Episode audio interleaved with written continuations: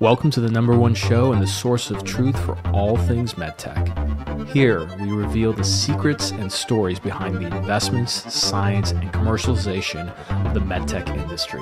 Every week, we'll take you on a wild ride with the biggest names in the game, from entrepreneurs and investors who are shaking up the market to healthcare providers who are revolutionizing the way we think and practice medicine. So hold on tight and get ready for a journey like no other. This is the state of medtech.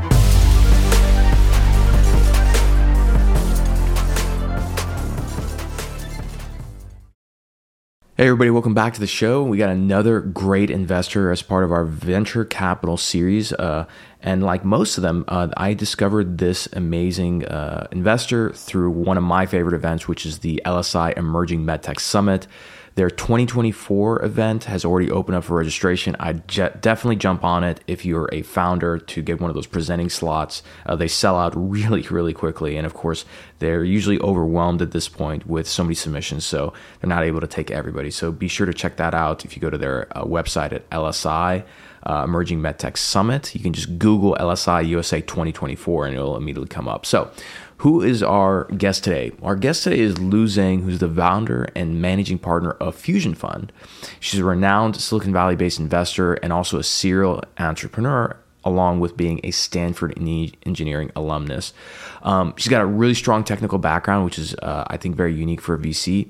And she has a pretty extensive experience bridging a broad group of technologies um, in terms of their commercialization and then deep domain expertise in uh, a really interesting sex of, in- of industries, which is why I want to have her on. She focuses on AI and healthcare, enterprise AI and networks, edge computing, and data privacy. So she's not your typical medtech investor. And I think that because of that, it makes her and her fund extremely interesting. So prior to starting Fusion Fund, let me tell you a little bit about what she did. So, as I mentioned, she was a serial entrepreneur and she was also a materials science researcher. She was um, a first generation immigrant, originally from Inner Mongolia. And right around the age of 21, she built a medical device company for type 2 diabetes. Uh, diagnosis based on her graduate school research in Stanford University. That startup was acquired by a leading public medical device company. And when that happened, she started investing in and supporting early stage entrepreneurs. This eventually led her to create the Fusion Fund in 2015. And since then, she's built a distinguished ecosystem and established her reputation in the VC industry.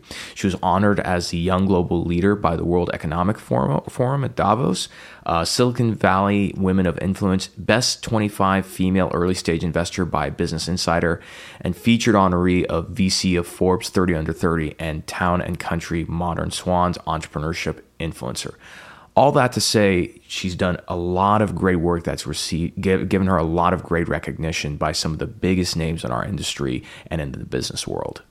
Now, if you are a founder, I highly recommend you go check out their uh, her her fund's website, which is fusionfund.com. The reason why I like it is that they have under their uh, community tab some really interesting resources. They have a CXO network, which is essentially um, a lot of C-suite and executive level uh, members from global 100 companies that provide mentorship and guidance to founders. They have what's called, and I really like this, founder slash VC office hours. So literally, you can click whether you're in um, tech or enterprise tech or fintech and enterprise tech or medtech um, to book time with one of their um, fund managers or their partners uh, to schedule like a 15 minute me- meeting just to have a little bit of feedback from them, right? So I think that's really fantastic. And of course, um, they have other great events like social events and a lot of resources for founders. So definitely go check out their fund uh, at fusionfund.com.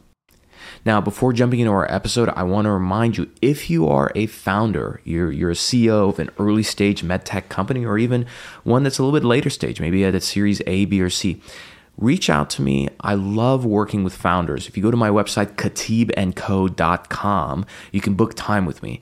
What I specifically like to do and what my company has focused on is how do you use social media and network effects on social media to attract investors at scale and prospective customers. I think the balance between raising money and attracting early adopters is very tough. And a lot of times founders do one and then the other. Usually they focus first on marketing themselves to investors. And once they raise money, now they have a new problem. They have to find ways to get commercial traction, attract early adopters, and so on and so forth. I have a specific playbook on how you can do both at the same time. It involves creating very engaging content and using social media such as LinkedIn to position yourself to do that at scale. So, if you're a founder of a company, I encourage you go to khateebandco.com and book time with me so you can learn more about how I can help your company. Here is a testimonial from one of my very first clients, one that I'm extremely proud of for how well they've done, which is Moon Surgical. Moon Surgical is a robotics company out of France. Uh, they've raised a $30 million Series A uh, in 2021. And then soon after that, this past year, they raised a $50 million Series B with NVIDIA and Sofinnova partners leading the round. Uh, I'm very proud to say that Khateeb & Co. worked early on with them to help generate that momentum and put them in, a, in the best position to be successful. And what better way to kind of uh, show you that than to hear from their uh, Chief Strategy Officer, Jeff Alvarez, and their CEO, Anne Osdoit. So here's what they had to say about the experience and the results. The results were amazing. The traffic that was driven to not just our company site, but also our personal sites, over 300% of what it typically was on a regular basis while we had the campaigns going. We know the results were being achieved, and that's why it's so great to work with Omar. The level of inbound interest we were getting was substantial, especially from investors. It has only been growing since then. So we've been leveraging Omar's work and what we learned from him continuously in the past two years. So, to book time with me and see if your company qualifies to work with me, go ahead and go to khateebandco.com. Book your time there or shoot me a message on LinkedIn. What I always try and do in these meetings that sometimes not every company is a good fit, you know, based on where they're at to work with me, but no matter what, in that short call, you're going to walk away with at least two or three ideas because my biggest thing is that how can I help every founder, no matter what stage they're at within the medtech ecosystem. And finally, if you are going to Dreamforce this year, which is Salesforce's annual conference in San Francisco in mid September, um, or you live in Silicon Valley, I want you to join me at the NASDAQ Entrepreneurial Center on Wednesday, September 13th at 11:30 a.m. because I'm going to be doing a fireside chat with Clari, who is my uh, podcast partner. Um, Clari is an amazing software company that helps medtech companies uh, leverage their CRM and use AI to essentially predict revenue and drive sales pipeline. And I'm so excited to mention I have a guest who's going to be joining us on stage, the great legendary, insightful Daniel Hawkins, founder of Shockwave Medical, founder of, a, of Med Systems, and of course, an entrepreneur who's got such a great name and great insights when it comes to medical sales. He'll be joining us up on stage. So, to do that, please go ahead and RSVP. What you can do is just check the uh, links in the show notes below and RSVP with your email. So be sure to RSVP for that event. It's a free event at the NASDAQ Entrepreneurial Center. We're going to have a lot of great discussions about the future of medtech and the way we think about sales maturity and driving pipelines. So, with that being said, let's get on to our episode with Lu Zhang. Enjoy. Hey, everybody, welcome back to the show. And we got another exciting venture capital episode. You know, there's a lot of VCs out there in the healthcare world, a lot, a lot in the medtech world. And so, not very often do does one, you know, sort of come onto my radar. Um, but our guest today, uh, you know, has a, uh, a history of writing great posts and updates to the market on LinkedIn. She's been at LSI and has a really fascinating fund, not only invested in the healthcare and medtech side, but also, I would say, on the tech side as well. And that's Lu Zhang. Lu, thank you so much for coming on the show today. How are you doing today?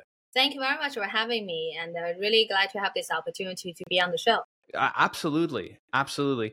And you know, I gotta say, like when I look at you know uh, your your your fund, and if for those who are interested, go to fusionfund.com.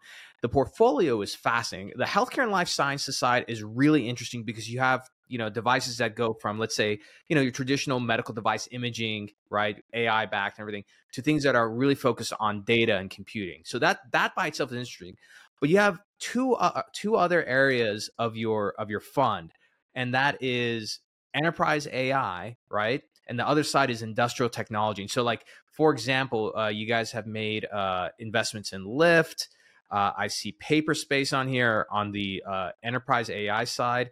You.com was another fascinating one. So you have such an interesting fund, right? And you're you're you know a lot of funds they they do healthcare, and I'm not going to pick on anybody, but there's funds that say, oh yeah, we invest in medtech, and I look and they invest in two or three companies. For you, you have a good portfolio of companies, and so I think it's fascinating that as an investor, you have this knowledge from these two other big areas of enterprise, AI, and industrial, and then you have this thesis, it seems, in healthcare. But before we dive into that, I got to ask, why is it called Fusion Fund? Yes, uh, so it's also go back to my background. My academia background is I'm now the trained MD. I'm actually was a material scientist from Stanford.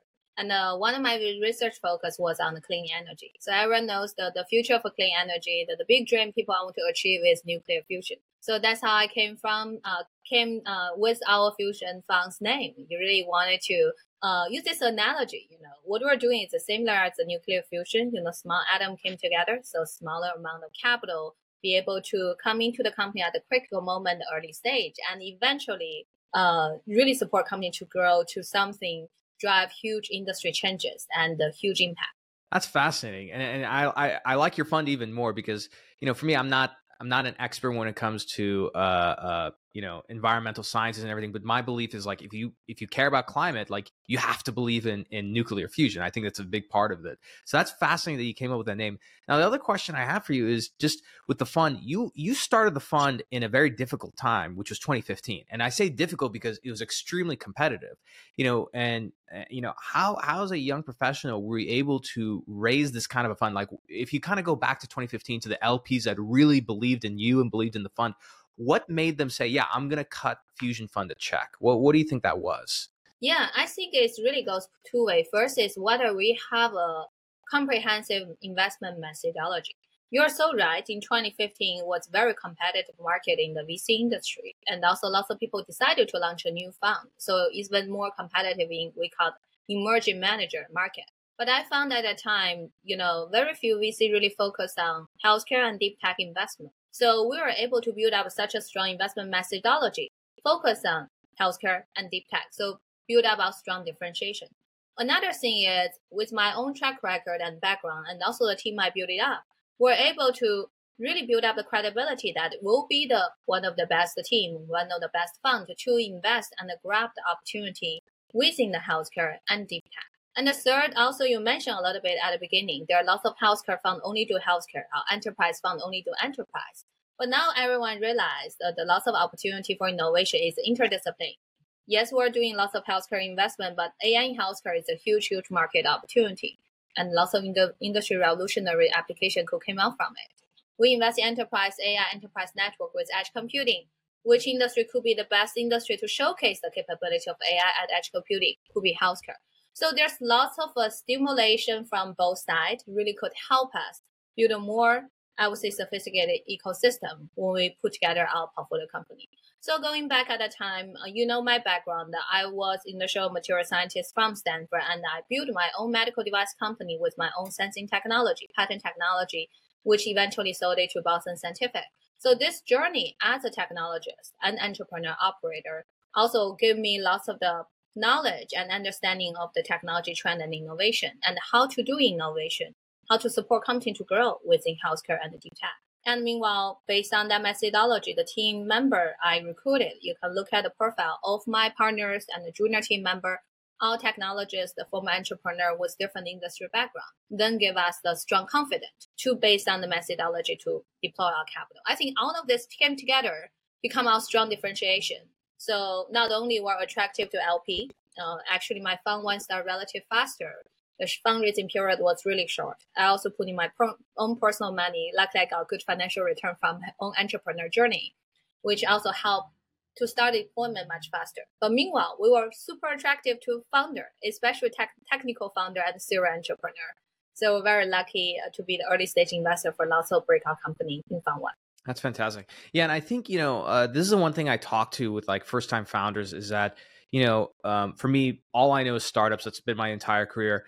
But you know, um, money is a commodity, right? Like yeah. you, you can get money from anybody, and the big thing is like who you're taking money from. And so a lot of times, like I tell founders, like, like look, you know, if you're going to take money or you're going to raise money, um, you got to really take into consideration the investors you're doing that from. Like, are they going to be supportive of you to help you get commercial traction, make those strategic introductions, you know, coach you as an entrepreneur? If not, then they're just they're just writing you a check and they're going to be a pain in your neck. And I just don't. I, me personally, I see for some reason you see this more often in our industry in the med tech industry than others i think when you go into deep tech or industrial i'll speak for the tech side usually the the the investors have some some uh, uh, X factor, right? Either they are the former operator, they have they can make introductions, or they've just done a fantastic job coaching entrepreneurs. In our industry, sometimes you you don't see that, and a lot of times I think founders are looking just to raise money with the thought of how am I going to get the most out of this relationship? And so I like that you guys have this, you know, uh, forgive me with the sports analogy, you have a deep bench of talent and experience, and that's very broad. Because I think, like, as a founder, getting some feedback from somebody on your team who's also managing some you know teams on the industrial AI side or the enterprise AI side is going to be really interesting. You know, do do you feel like a lot of times you, your team pulls lessons and ideas from those other industries and helps medtech founders? Oh yeah, of course. Especially you know, uh, in 2017, that's when we kind of very proactively promote AI in healthcare. But you know, initially when AI came out to, discuss different application was really not within healthcare industry. Not, uh, I will redo this part. I'm sorry. Yeah. no, so don't worry about it. Hey, we're not going to even cut that cut that out. Look, this is the best part okay. of this show is that we keep, we keep this as natural as possible, so people feel like they're literally hanging out with the two of us. So don't even sweat it. Look, you're an investor, no so I would expect you to get a couple of phone calls during this interview. yes, yes, but thank you very much. So I will go back to what I mentioned. Uh, for example, at that time, we have tons of knowledge about AI for enterprise AI application already, and then we also were thinking about okay the to, in order to train AI model, we require huge amount of also high quality data. Not only the quantity matters, the quality matters too. So which industry have huge amount of high quality data? Healthcare, of course. And then look at healthcare industry. What are the problem within healthcare industry? First, uh, how to achieve personalization for diagnostic therapeutics for all different type of disease. Another thing is triple A problem with the healthcare system. I call it accessibility, affordable, accuracy, AAA problem. How to potentially provide the solution. AI could be a super powerful tool. So this knowledge really enable us be able to identify this trend before others start to allocate lots of capital resources into it. So in 2017, we published a research report on AI in healthcare, really talk about all different application opportunity from diagnostic to therapeutics to digital, di- digital life science, digital biology, to kind of just the in general workflow efficiency improvement using AI. Then since then we built such a powerful, you know, powerful portfolio uh, within the AI in healthcare sector. So I think I really mm-hmm. agree with you. Uh, when we talk about diversity is great, critical to innovation. As early stage investor, it's also important to make sure we have diverse information channel to learn innovation from all different aspects and then consolidate into the vertical we're focusing on and also pass along the knowledge to the founder we're working with. You mentioned something I really want to echo is early stage capital is never only about the money. Always mm. has to mm. come along with and certain type of strategic value. Another thing is it's not only investor joining the company. Sometimes some first time founder even didn't think about you may have an investor also joining your board. Once it's joining the board, it's as serious as a marriage. So do you want to make sure you find the right person for this long-term relationship and also getting the best suggestion correct suggestion and also the most uh, valuable resources at early stage because early stage is a really hard time and also really risky period to getting ready for commercialization. Yeah, I'm happy you mentioned that, and you know, and especially in terms of like early stage, like it's not just about the money. You know, for you, um, and, and I want to dive into like some of the specifics around uh, your investment thesis and what you guys focus on with your portfolio companies. But you know, we have a lot of founders who listen to this show, and I think all of them are always thinking about like, w- what do I have to show? Especially if you're early, if you're early stage, let's face it, like your product is ugly, you don't have a lot of customers, and you are not profitable. That's just most yeah. startup, right? Um, exactly. Because yeah, because if you if you have if you're if you're profitable and you and you got traction, like you don't have a problem raising money, right? What do you specifically look for? Um, you know, at least criteria wise, when it comes to uh, a, a great investment. Yeah, yeah. I think uh, how we evaluate a company, even including the long list of our due diligence, is also a good reflection for founder to consider what they should looking for when they're thinking about doing a startup. The first thing definitely is the market. Are you targeting a big enough market? And the second thing is in the right market timing. So market size is critical. Everyone knows about it. There's so, so many different ways to calculate it. So founder need to think about if you're targeting a smaller market size for most of VC, doesn't really work out in terms of metrics of the return. And market timing is more and more. Yeah, go ahead. What what would be like? Uh, g- g- I want to I want to sort of uh, dive into that deeper. Like, give me an example of like a market that might be too small. Because I think one one of the other one of the other I don't want to call it an issue, but like when you're des- when you're creating a brand new category, a lot of times, like for example, if you look at John Simpson, uh, Dr. John Simpson, was it three decades ago when he started going after peripheral vascular? That wasn't really an interventional cardiology space, right?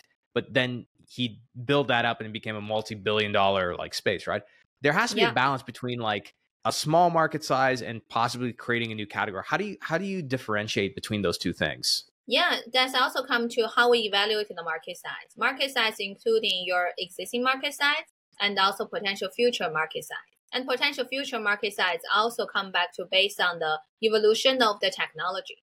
If technology be able to lower the cost, open up the market opportunity, the market size could be much bigger. So for us, we definitely look at both. Certain market size might be limited now, but as you said, may open up a bigger market will drive bigger changes. The market size will be even bigger.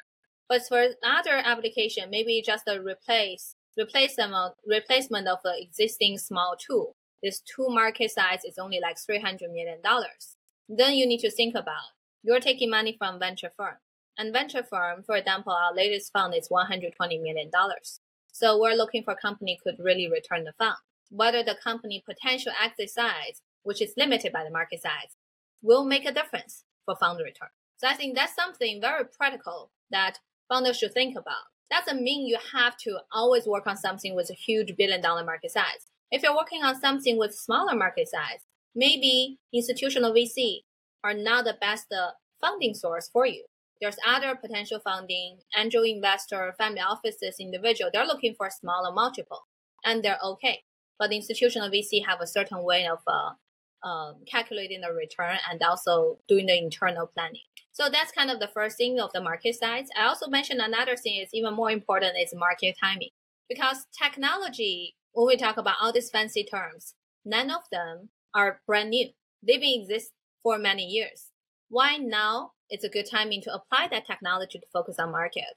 On one side is technology is better, faster, cheaper. Another thing is market timing is here. Means the key player within this market, they're ready to deploy capital to purchase this type of solution, to integrate this type of technology. So in order to understand the market timing, have very strong understanding of the industry domain knowledge and the connection. It's very important. We know some of the founders, especially first time founder and young founder, not necessarily have that connection. So we actually build up a similar network called the CXO network since 2018. I launched in 2018. Now we have 44 CTO from Global 1000 company work closely with us and I have recruited a new partner, Shane, joining us after he left HP. He was a CTO at HP, and he's leading this network. And with lots of members are within healthcare, life science, pharma industry. So by talking with them, they consistently looking for a new solution to solve their problem. And they also have the budget. They also know within their corporation or within the industry whether the timing is right. We're ready to spend 300k or 3 million or 30 million to solve this problem. So that's very valuable information for us to know. That's also something we use to evaluate whether this is the right founder, right technology, and the right market timing for them to launch a business and for us to put in uh, the capital. And after market, the second definitely is the technology. I already kind of quickly summarize it. You know, especially from I have a technical background. I also know lots of technical founder with a strong research background. And sometimes the, the gap is people who have years of research background always looking for the best technology and try to bring the best technology to commercialization. But what industry really need, even within healthcare, sometimes is not necessarily the best. They need better, faster, cheaper, especially cheaper. We need cheaper technology in order to have large scale commercialization. So that's another thing. we're looking for when we evaluate technology. But they have to be better, faster, and also cheaper. Then there's the team, then it's the execution, exit potential, competitive landscape.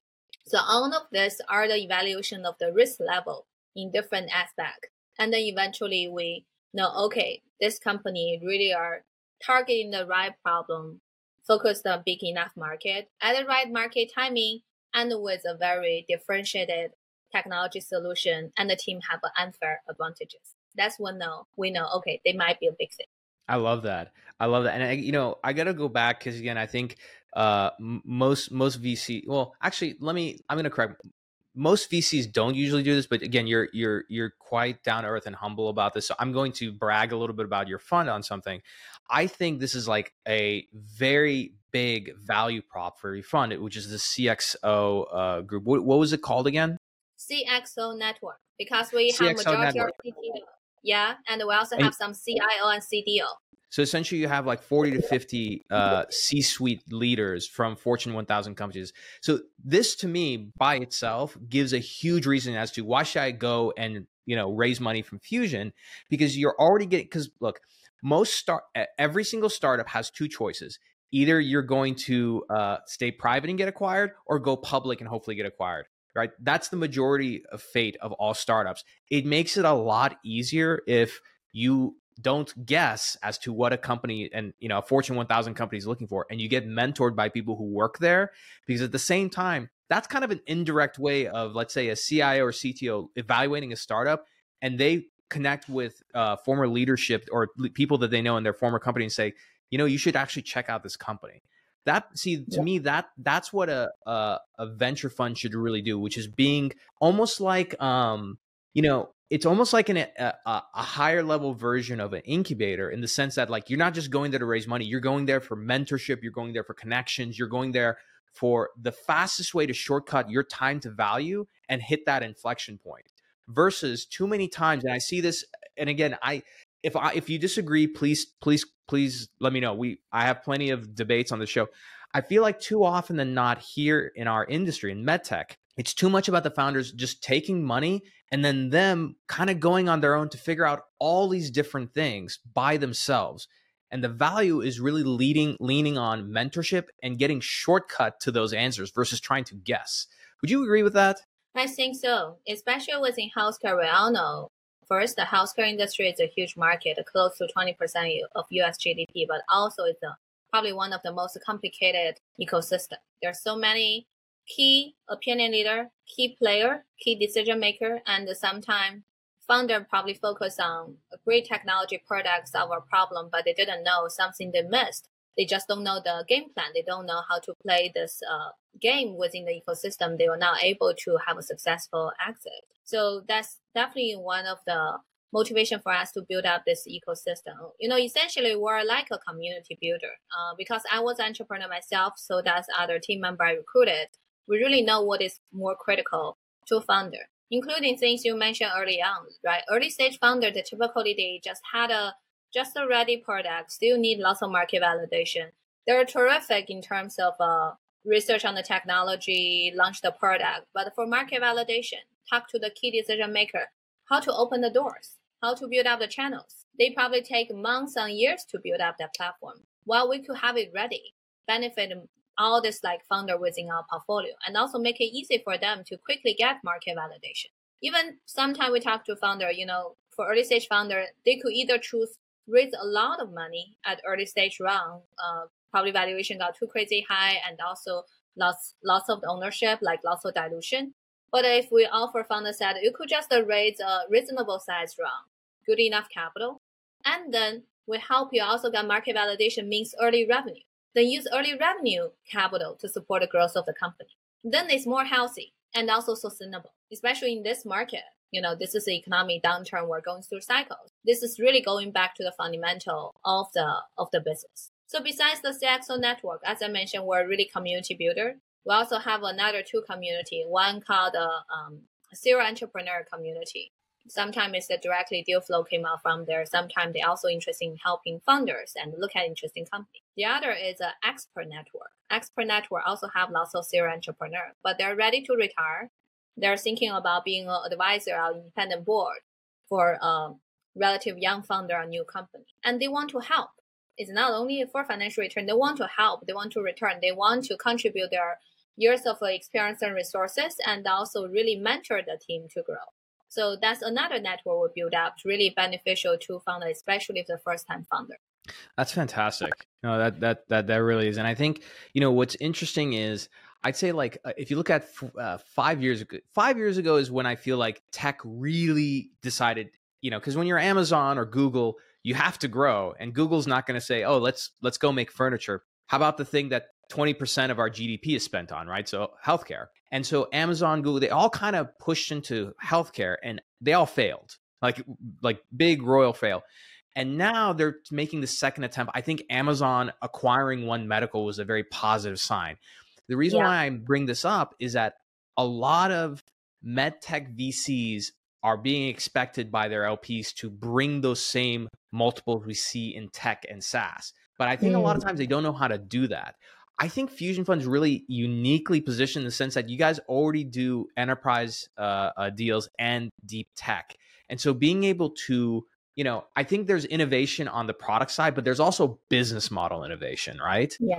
And, and you mentioned we, we, we talked about this earlier on the call, and I, I kind of want to pivot into this, um, which is too many companies, and there's nothing wrong with this, but too many companies they want to quote unquote disrupt, but they're just playing within the given market and just trying to become an add-on or just better you know a little bit better than the, than the leader right? Which is not enough to develop a unicorn company. To really develop that unicorn company you have to do something that's like pretty radically different to to essentially poach away every you know uh, adopters from the like standard right? When you look at when you look at investments and maybe you can sort of talk about some of your portfolio companies how do you pick those kind of companies that are not just looking to come up with a bolt-on solution or like you know become the the better choice but li- really a radical different paradigm shift of technology? Yeah i feel like uh, probably this is a new definition of uh, disruption. It's more about evolution. I like to use evolution to mm-hmm. kind of describe uh, what we are seeing right now to integrate new technology into the healthcare industry in general. Because as you said yes it's not just a simple uh, simple kind of slightly better 20% efficiency improvement. Technology came in as a as a as an angle that bring new approach to solve a problem. But this new approach is also based on the years of uh, uh, experience and the data and the knowledge of the existing healthcare industry. So, give you a couple of examples. Everyone knows generative AI is really hot right now, and uh, people talk about using ChatGPT consumer application. But meanwhile, when we mention about value of the large language model, healthcare naturally is the best industry be able to apply that model because they have huge amount of high quality data. And even some sector that people may don't think about related to technology, for example, pharma, life science, they have a huge amount of data. So I think now with the new trend, we're able to have this super powerful tool to realize the potential of the value of the data within healthcare industry. For example, one of my company called Huma.ai, H-U-M-A.ai, they're essentially the first and the best generative AI platform for pharma and life science. And you could con- consider it as a kind of professional level ChatGPT for pharma company.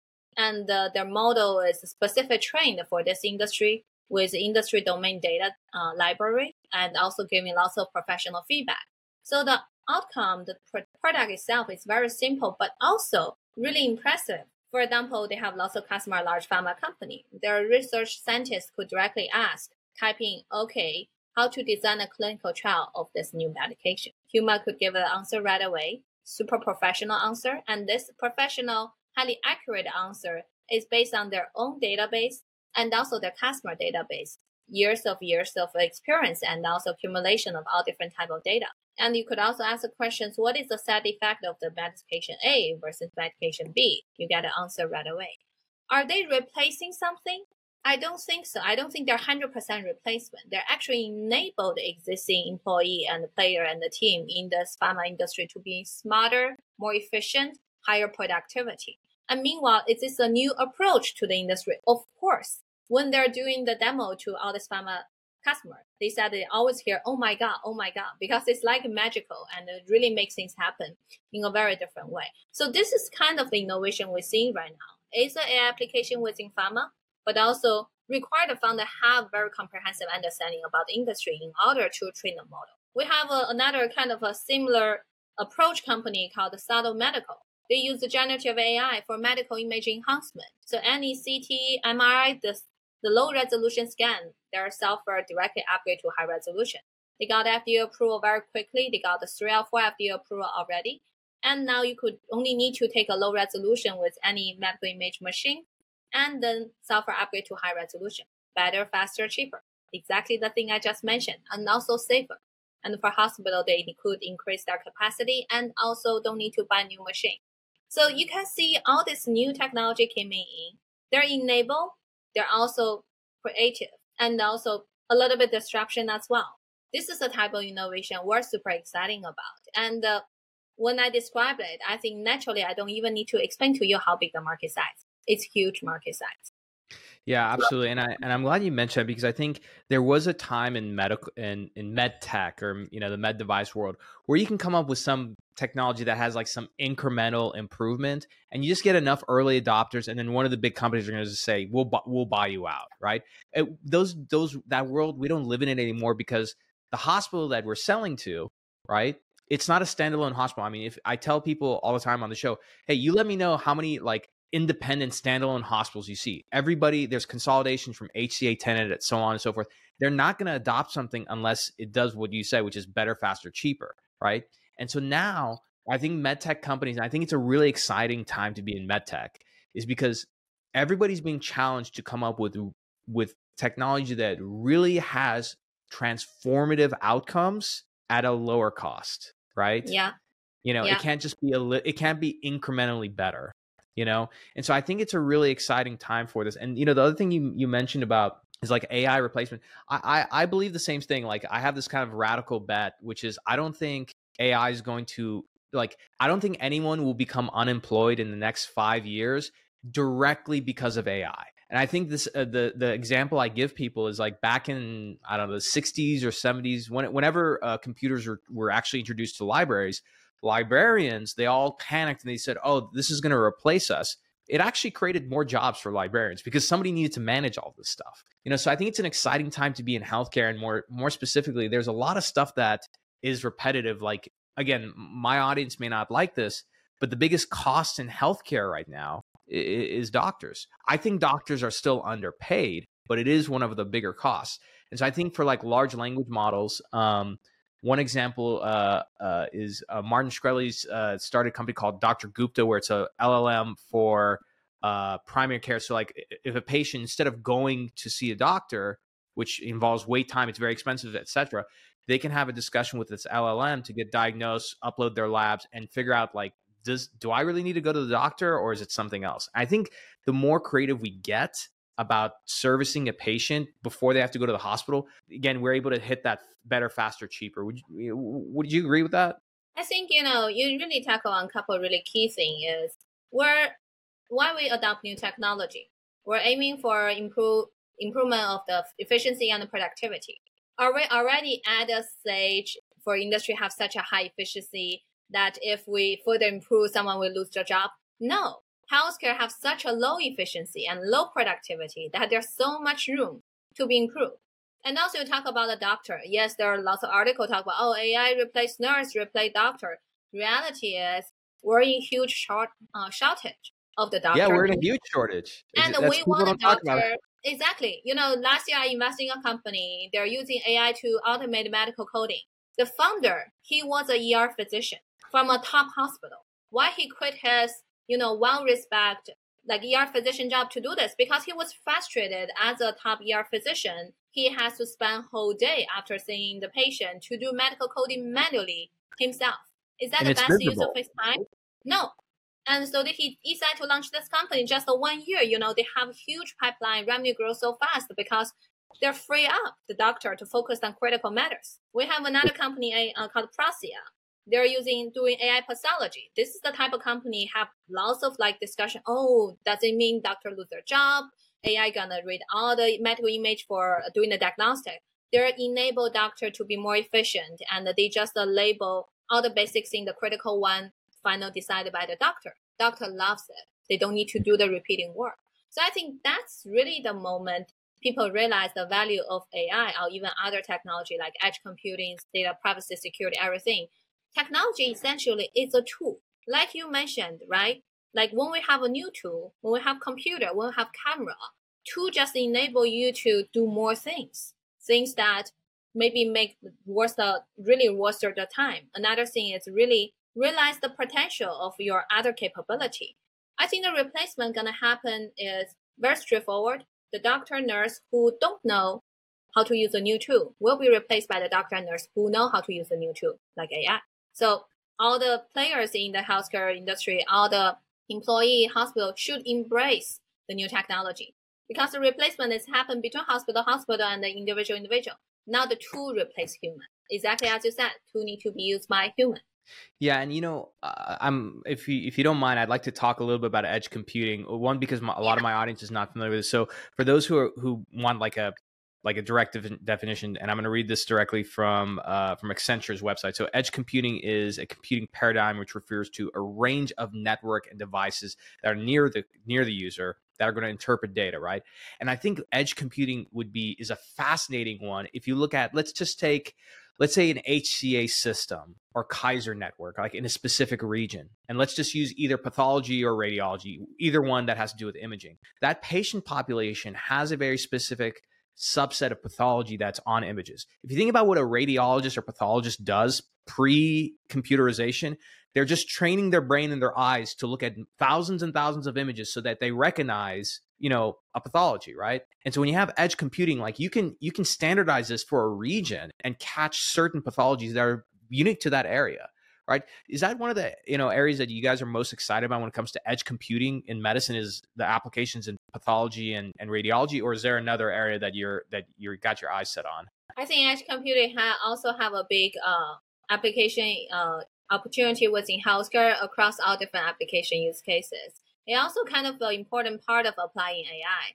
Because the true trend here, if you ask me, use the term to summarize it, it's not AI, it's the digital transformation. How we really push for the digital transformation of the whole healthcare system.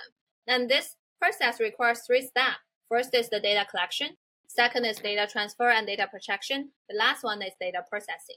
Data processing, everyone know how to process the data, provide personalized result using AI. But before that, you need to first collect the data.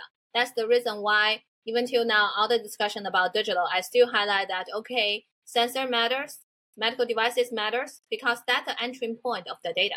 We need to have a good control of the entrance of the uh, data in order to really get hold of it. Another thing is better sensing technology, better medical device will help us collect a much higher quality of the data, which will be foundation nutrition for the later stage of the digital transformation.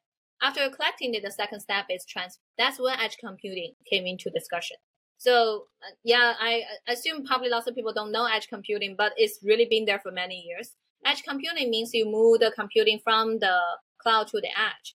Means you don't necessarily need to transfer everything to the cloud to be processed, which when you transfer tons of data to the cloud, take lots of energy, lots of data latency. You don't want to wait for five minutes for processing to send back, right? And also in healthcare, another issue is no matter a CT scan, MR scan, or just other medical data, it's huge it takes much longer time to to transfer. And there's also concerning about the data uh, about the power consumption when you're doing transferring the data. But if we could process the data locally, make the local device become smart device, it's instant feedback. So you reduce the data latency. Another thing is you also reduce the power consumption. And more importantly, what is one of the biggest concern for healthcare data? Privacy. So if you transfer it to the cloud, there's some privacy concern. But if it's local with you, with your local device, more secure. So there's so many goals could be achieved together by leveraging edge computing. That's the reason edge computing becomes so popular within healthcare and also outside healthcare for different uh, industry. So of course, all this like uh, uh, pathology, audiology, all this different application use case, edge computing should be embedded. And also there's different type of edge computing technology you could use. Could be edge computing chip. We have one of the best edge computing chip company in the portfolio, EdgeQ. Just the smart chip you put in, this device become a smart device. Could be serverless edge solution. Could be cloud edge solution. Different type of edge computing solution bundled together with the AI to push for digital transformation. Interesting. Let me let me ask you something. And I, I, you know, uh, So, uh, you know, we're all very familiar with Stryker. It's a big company. We all know it. I, was speaking with uh, Jim Heath, who's their uh, Stryker, their former president over at Stryker. He was there for you know I think over twenty or thirty years, and you know we were talking about Stryker's uh, like the years that they went through a tough time, which is post economic crash of 08, right? And around 2011, 2012, I think that's when they acquired Mako. And so back then, their their uh, market cap was like eight, uh, 17, 18 billion dollars. Today, it's 112 billion dollars. That's a success story. So when I spoke to him, I said, you know, must have been the Mako acquisition that really helped. And he said, no, that wasn't it. So here's the shocking thing. You know what? You know what uh, made Stryker, what saved Stryker and, and helped catapult them? It was a waste management product. Oh. like nothing, nothing sexy. It was a waste management product. So Lu, what I want to ask you is that if you look at the market today, there's a lot of like shiny and exciting investments. What do you think is kind of like a waste management product that a lot of investors may not be thinking about and the market's not paying attention to, but there is just absolutely huge potential in it. Is there is there such a sector that kind of comes to mind? Oh yeah, there's uh, so much within healthcare. It's just because we waste so much money and resources in the healthcare industry could do better. Like the first thing, as I mentioned about the medical coding automation, and people That's didn't realize. One. Yes, medical coding and together with medical billing, it's important. Yeah. But on the that, other side, the last company yeah. I came from was was medical billing, and I think what people don't realize is that if you talk, if I go and survey hundred doctors right now, about do do you do you love or hate treating patients? All doctors love dealing with patients. But yeah. the, but then you ask why why is physician suicide rate up? Why do almost 50% of doctors say that they would not go through medicine again? It's not because of the treating patient, it's because of all the administrative stuff. Because I think half their time is spent is medical billing and coding, you know? It's not sexy, yeah. but it's a big area. It is a big area and also it's so significant. That's the reason, you know, that's our sector we're investing. And other thing is, for example, now is really the good time that we're trying to realize the potential and the value of the medical data, the data, how to use the data. But how about the data hygiene? Another thing is across the healthcare industry, yes, the total amount of data is huge, but we have the data isolation issue. The hospital in California are now sharing their data with uh, Texas, the hospital in the Texas. Different like uh, insurance company now sharing their data with each other because they're concerned about data liability and privacy and now their technology be able to enable them to use the combine data together to train the model, but without physical move and transfer the data. This technology called federated learning. There's so many things. As I said, it's not really focused on oh we are gonna have a new solution for cancer, dementia, Alzheimer, but uh, be able to overall improve the efficiency uh, within the healthcare system. Still go back to the AAA problem. I said in this industry, accessibility, affordable, and accuracy. And this is all the thing we can do with all this new AI technology. That's the reason why I'm so excited. Not only me, when I was catching up with the CEO of some top AI company, they also said, oh, if we look at the vertical application of AI, healthcare life science is not the one of, it's the biggest industry opportunity. Interesting. You know, when we look at the healthcare space, like the one area that we don't kind of take enough we we always as in the startup world we always think about uh, like the strategics, right? But I think one area that a lot of you know people don't take into account are the payers. You know, and so if you look at, yeah. for example, this past uh, uh, Q2, and I'm just uh, uh, checking here on my iPad. You know, so like United Healthcare Group, it's a behemoth, right? Their their revenue yeah. is up 16%. They did 92 billion dollars, 92.2 billion, and their earnings are up 13%, 8.1 billion dollars how important is it you know at what point do you think that found, startup founders in healthcare need to start kind of thinking about what is important to a payer or do you think it's a case by case scenario think understand the importance of a payer is kind of critical for anyone want to launch a business in the healthcare industry because they're so important and also they're so influential give you a recent example i still remember early this year uh, i was speaking on the panel at jp morgan healthcare conference the topic was about digital therapeutics everyone wants digital therapeutics to work out digital, digital medicine. That's kind of the upcoming trend is also huge. And uh, some momentum we saw last year was FDA, the regulator. People always complain about regulation within healthcare industry, but FDA was accelerating are accelerating the approval process for digital therapeutics. So lots of new digital therapeutics company got FDA approval, ready for commercialization. Then the next step they have is payer are now reimburse the solution. Without reimbursement, much harder for them to large scale, you know, deployment. So we were talking about the challenge at that time. We were calling attention from the payers to really consider how to work with digital therapeutics company. The good news is lots of them start to work with digital therapeutics company, started reimbursement early mid this year, and they really changed the landscape of the digital therapeutics. So you can see that this is a very important position they have in the industry and really critical for any company want to build a sizable business, not just a small one. Another thing is they also have lots of data. Today we've been repeating the importance of the data so many times and who owns the data is important.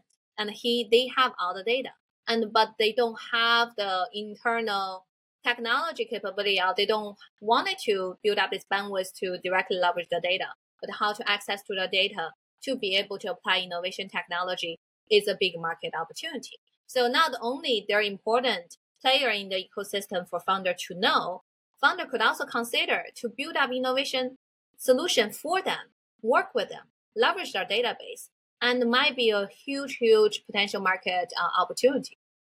You know, you mentioned you mentioned the digital, like uh, some of the digital health or digital therapeutic companies. Um, you know, Pear was worth what uh, four, five, six billion. It was in the billions a year ago. Went bankrupt. Babylon Health. Uh, they were they're public. They just got taken private. And so the digital health companies, like it's it feels like it's a continuing like story of like a lot of potential and then just like a lot of failure. do you yeah. feel like digital health at some point is going to cross that line and finally start getting some traction? I mean, why why does this keep happening? Do you think it's just because we don't know how to how to value these companies, or? I I do think I don't want to specifically refer to any uh, companies, but I just feels like the trend is also shifting. The first generation of all these digital healthcare companies, there most of them are consumer facing, mm. so they're more like a well being, not necessarily clinical level application. So at the time, if you ask a physician about all this digital healthcare company, physician just uh, very clear. I won't trust the data from there. I won't trust the result from that uh, the tool or that product. I, it's not clinical recognized. That's the challenge. And when you talk about the consumer application within kind of healthcare well-being, you're also competing with like Apple Watch and other wearables. So there's so many complications within that direction. For us, we never touch consumer digital health. We're more focusing on the kind of a specific clinical level digital therapeutics digital diagnostic company, which means their solution goes through FDA approval, already being recognized by the regulator, validated by the market, and the potential could directly integrate to the uh, healthcare system being recognized by the physician and the nurse. That's kind of the turning point. And still go back to, you know, sometimes I heard different AI or startup founder talk about we're going to bypass nurse, bypass doctor. No, they're so important you have to engage them and got their recognition. But once they recognize it, they will promote it heavily.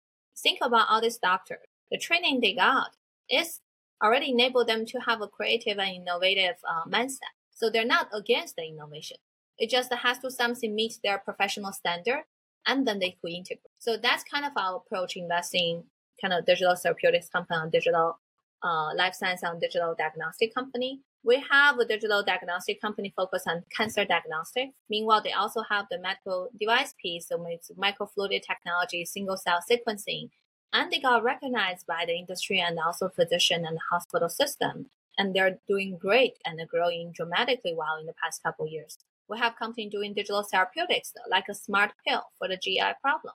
And the data they collected is the clinical level after approval and could directly be considered into the diagnostic process and therapeutic treatment with the doctor. Being doing very well. It's still relative early stage, but the traction has been amazing. So I think we're still, I think it's good that the investor and fund keep trying with different business model, different approach to apply the digital uh, digital solution to healthcare. But uh, there will be something didn't work out, but there are also something coming up after trying so many different direction. People finally realize is the right way to do it. I just feel in the past couple years, um, lots of the new investors into healthcare, some of them may have healthcare background, some may not. They may only have purely software background or consumer background.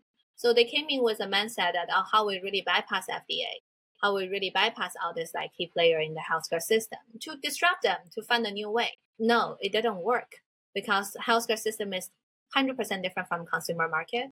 And only if you integrate, embrace with FDA and with all this uh, professional standard, then you could do the evolution internally inside the system. So that's our approach. And so far, we see lots of great success with our portfolio companies. Give them a couple years, you will see them become very active player on the market, on the public market. Perfect, and I'm yeah, I'm super excited about that as well. And I think you know, there's uh, there's an article I should probably rewrite it. I wrote an article many years ago um, from a uh, based on a book called The Third Wave. Steve Case from AOL wrote about it. Mm-hmm. But essentially, that we've entered this third wave of technology where to really have these big transformative impacts that we're looking for, you, it can't be done alone. There's gonna be a lot of partnering going on. And I think like if you look at the first attempt of healthcare with Apple and Google and Amazon, and everything, it was more of, hey, we're coming from tech and we're gonna come change and save healthcare. And that failed. And now their second attempt is kind of more in partnership with you know legacy healthcare companies and founders. So I'm really excited about this new wave. I mean, even if you look at um, like the consumer consumer side, there's a big movement going on with biohacking, longevity. If you look at Andrew Huberman's podcast, Peter Attia, so there's this fusion between the consumer side and then the actual, you know, like there's consumer health, but then there's med med tech health, right? And there's kind of this fusion going on, and so I'm so excited in this new wave. Um, Lu, I know we're coming up against time. You got a few more minutes for us before we let you go? Yeah, yeah, of course. Fantastic. So, look, thank you so much for spending some time with us. And now I kind of want to, you know, wrap up the podcast with a little bit more fun, more more light uh, questions for you. But first, one one big one. If Fusion Fund um, of of all the portfolios, companies, and I guess the theses that you have, what's the biggest bet that you guys are taking? What would it What would it be on? You mean the biggest bet on the technology trend? On, on a technology trend, yes. What would that be? I would put it in a more generic way. I truly believe company who with a purpose to change the world and also create a fortune, but the most important thing to change the world are the type of company and founder we're looking for. That's kind of explain the sector focus we have. So founder really have this big vision. You know, it's not only just the for financial return. Financial return is very important, but also essentially want to change the world. Simple, straightforward, but it's also very important. I'll accept. Yeah, look, I'll accept that answer, and I and I and it says a lot about your fund, which is like, you know, there's plenty of companies where you can have really great exits because they're coming up with something that the market is going to pull and adopt. You guys are looking for a lot of moonshots, like true moonshots. Because when I look at your and that again, that's why I want to have you on my show. I looked at your portfolio, uh, and again, for those who are interested, just go to fusionfund.com and click portfolio and look at it. When I was looking at this portfolio, I'm like, this is a really interesting mix like I, you know, and and and from what I can tell, just at a quick glance, I was like, these people are putting bets on really big things, and they're looking for moonshots. And I think a lot of investors yep. say they do that, but when you look at their portfolio and their fund thesis, it doesn't line up with what they say on stage. you know, so all right, ready for some fun questions? This is more more fun and relaxed. So yeah, as, yeah. as as an investor, I mean, you're busy, but part of being, I think, in my opinion, a great investor is that you have this very broad range of knowledge, education, interests. So when you're not uh, working with your companies and investing, you know, what what do you do for self development? Yeah, so, so for self development, definitely you know reading is a really good thing. Going to meet all different type of people, leverage the, the community we build, be able to learn from the best people. Definitely is the best, uh, most efficient way to do self development. Another thing I really like is you know I think we're very lucky to be in this ecosystem and doing this job we see with explosion of the information every single day. So we have no lack of access to information. But meanwhile, how to find the time to consolidate everything, to do some deep thinking, deep analysis, to form everything to our own methodology, to optimize it, further improve it is important. So I like to use um uh, I play music. When I play music, it's a way for me to do meditation. Meditation, and this meditation process is also a good way for me to do deep thinking. So I think that's another really important part I do. Interesting. For you know, uh, I couldn't agree more. By the way, I think uh, I was reflecting on this recently, and I actually schedule time on my calendar every week for deep thinking. Like literally, not not playing around the computer, like literally just thinking. I think it's very important. Yeah. Um, how how often do you do that? You know, where you play music well, and use it just for deep thinking. Yeah, I definitely try to do it weekly. Uh, that's also something I want to enforce myself to do it more often. I feel this is a problem for the fast pacing Silicon Valley or the tech industry is uh, we don't have time for ourselves to really think it through from beginning to the end. But this is very important, especially me as a leader leading the whole fund. Like day to day is important, but also the long term strategy vision uh, is even more important. And we need time for ourselves, every single of us. Absolutely. What instrument do you play, by the way? I play uh, drum set, piano, guitar. Uh, depends on, on my mood. Sometimes go with different music instrument based on uh, the past one week. That's amazing. So you you essentially, if you wanted to, you can record yourself playing each instrument, create your own band. you know, they call a one man band. If you watch the, uh, I think Ed Sheeran one time he was performing at a Grammy. I was there. He was doing that one man band. Yeah. You could record it and then play another one, and then essentially become a band all by yourself. That's amazing. Yeah, there's there's something to be said about music. I personally want to try and get back to. It. I used to be a pianist for a long time, you know, and I I want to kind of get back to it at some point. Um, okay, couple more questions for you. Um, we we all buy a lot of cool stuff from Amazon. What's what's something that you bought from Amazon recently? Like a cool gadget. It could be a book. It could be whatever you want. What's something cool that you got from Amazon recently? Yes, I actually bought from Amazon a very interesting ice shave machine, shave ice to make shave ice myself in the hot summer oh, days. nice. What, Yeah. what brand did you? What do you remember the brand? I forgot the brand, but I also require some self assembling. So, you know, I'm an engineer in my heart, so I like to buy this type of stuff, assembling itself, and it feels like I built something with That's instruction. with instruct you know it's funny you mentioned that um because of a tiktok trend there's a, a machine called the Ninja Creami it helps you it makes ice cream it's sold out everywhere but i have to find this thing because i love ice cream but i'm for me i'm very much into health and fitness so ice cream is pretty unhealthy but there's a guy on instagram called uh uh the flexible diets he creates all these delicious ice creams and desserts Wow. but they're all high protein, low carb because he uses like you know eggs and whey protein. So like super healthy. And I I made one of them here at home, and I'm like I have to get this Ninja Creami. So Ninja, if you guys are listening, please send me one of your one of your devices. I will I will promo you for free. I just I need to get a hold of this. It's sold out everywhere. I can't I can't find it. Oh, now I want to get one of these ninja as well. I will become your competitor on the customer side. I know seriously. You should get you should get one. I'll send you all kinds of recipes. It's amazing. Um, all right, Thank- last last question for you.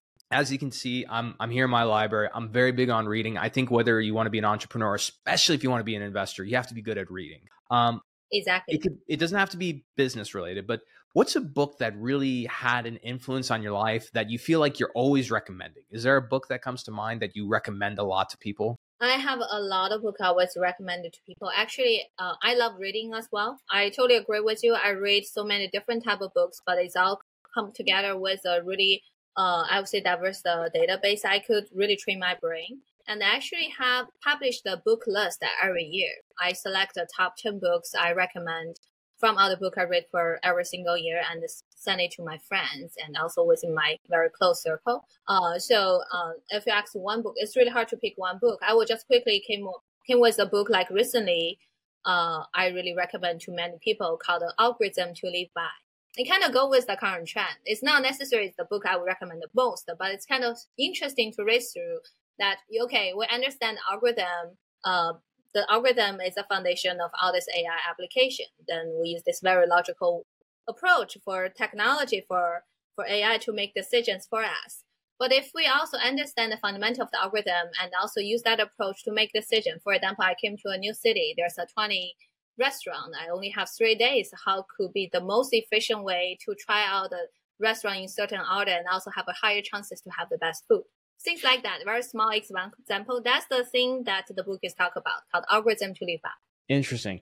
And I'm checking my Amazon list, but I'm almost certain that I have that book. But I, you know, so for me, I believe that, uh, yes, I do have it by, uh, let's see, it's by Brian Christian and Tom Griffiths. Yes, I have that, and I know exactly where it is.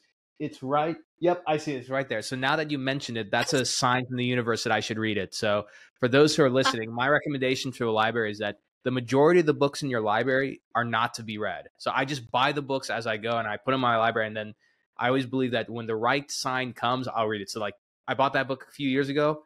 This was my sign that I have to read it. Fantastic. And um, Lu, last thing, aside from the Fusion uh, FusionFund.com, where, where else can people find you online? Yeah, so you know, especially for founder, you know, we're always open and welcome founder to contact us. And uh, just contact me on my LinkedIn. I reply to my LinkedIn messages and also love to get in touch with founder. Even you're now ready for fundraising. We actually wanted to talk to a good founder to give you feedback and help you to get started. Another thing is I told my team to do this office hour every quarter called Ask Us Anything office hour. No pressure. You oh. don't need to oh. come in. Yes. It's, uh, I love that. Just, when, yes, when it's on our it? website. Yeah, it's on our website. Every quarter we have different team member. They just block one hour per week. Everyone could sign up for 10, 15 minutes, just access anything. Don't worry, it won't, it won't cons- be considered into uh, official pitching. It's just a way for us to share knowledge, answer any question founder may have, no matter from fundraising, from the working with VC, or just launch our own business technology trend, want to contribute back to the community. So come to our website, contact me on the LinkedIn, and sign up for our office hour if you have any questions. That's fantastic. Yeah, and I see it here. So for those who are interested, if you go to uh, fusionfund.com, click community and go to Founders Hub, you scroll down, you'll see founder slash VC office hours. Um, I love it. That's yeah, and look at that. You have one for uh, healthcare and then also for deep tech. And yeah, this is it's a Calendly event. That's fantastic. You, so people can literally just schedule that time with you guys. I love that. Exactly. You don't need to wait for our uh, reply. As long as you click it, the time open, schedule, it will be on a calendar already. You know, and I, you know what I like about that, Lu, is that that's a great way for you to give feedback to potential founders who are looking to get your investment. And you're kind of giving them almost like hints as to like, here's what you guys need to do to actually get a check from us. You develop that relationship, and then when they get in a better position where they're going to be getting traction, they're they're hitting an inflection point, they come to you guys. I think that's a brilliant, brilliant way. And again, one other yeah. another reason why I wanted to have you on my show. Thank you very much. Thank you. I have such a pleasant time today. I really enjoyed our conversation and discussions. Thank you very much for having me today. Absolutely. Thank you so much. And thank you much very much for my audience. This is another episode of the State of MedTech. Be sure to go check out Fusion Fund at fusionfund.com. I'm Omar Khateeb, and we'll see you all next time. Thank you for enjoying another epic episode of the State of MedTech. If you're feeling inspired and love this episode, do us a favor, hit that subscribe button and turn notifications on so you never miss an episode. And be sure to give us five stars and write a short review because that helps more people discover this amazing community of ours. If you're a company who has a executive that you'd like to be on the show, or perhaps you want to sponsor one of the episodes, shoot us an email at hello at khateebandco.com. Take care and we'll see you next time.